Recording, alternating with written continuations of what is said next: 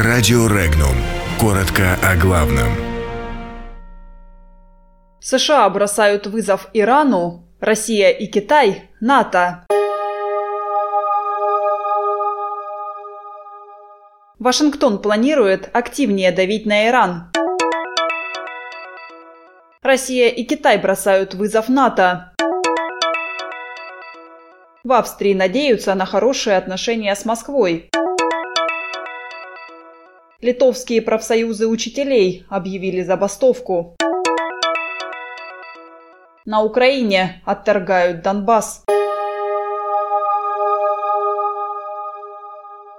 США будут активнее проводить свою санкционную политику против Ирана, заявил советник президента США по национальной безопасности Джон Болтон. Несмотря на введение запретительных мер против Исламской республики, Тегеран ищет пути обхода санкций. По словам Болтона, с самого начала целью было свести импорт иранской нефти до нуля.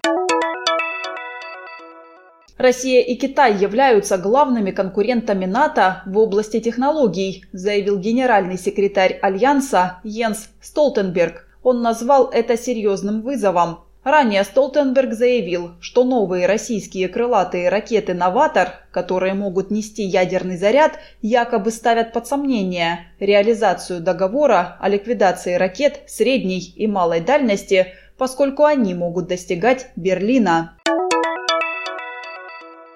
Дело о предполагаемой разведдеятельности в Австрии не должно помешать сотрудничеству Вены и Москвы. Об этом заявил генеральный секретарь МВД Австрии Петер Гольдгрубер. По его словам, представителям двух стран необходимо как можно быстрее внести ясность в данном вопросе.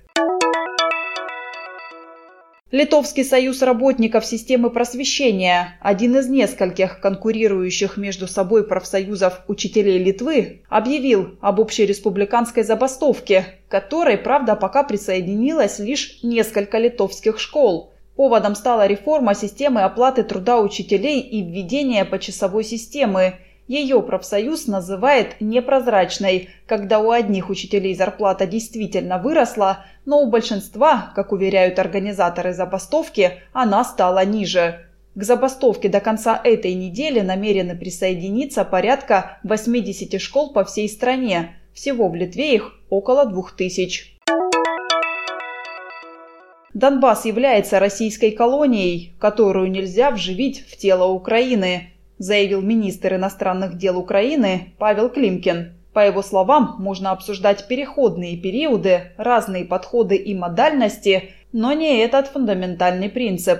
Ранее министр внутренних дел Украины Арсен Аваков озвучил план деоккупации Донбасса, который предусматривает лишение жителей Донбасса конституционных прав. Подробности читайте на сайте Regnum.ru.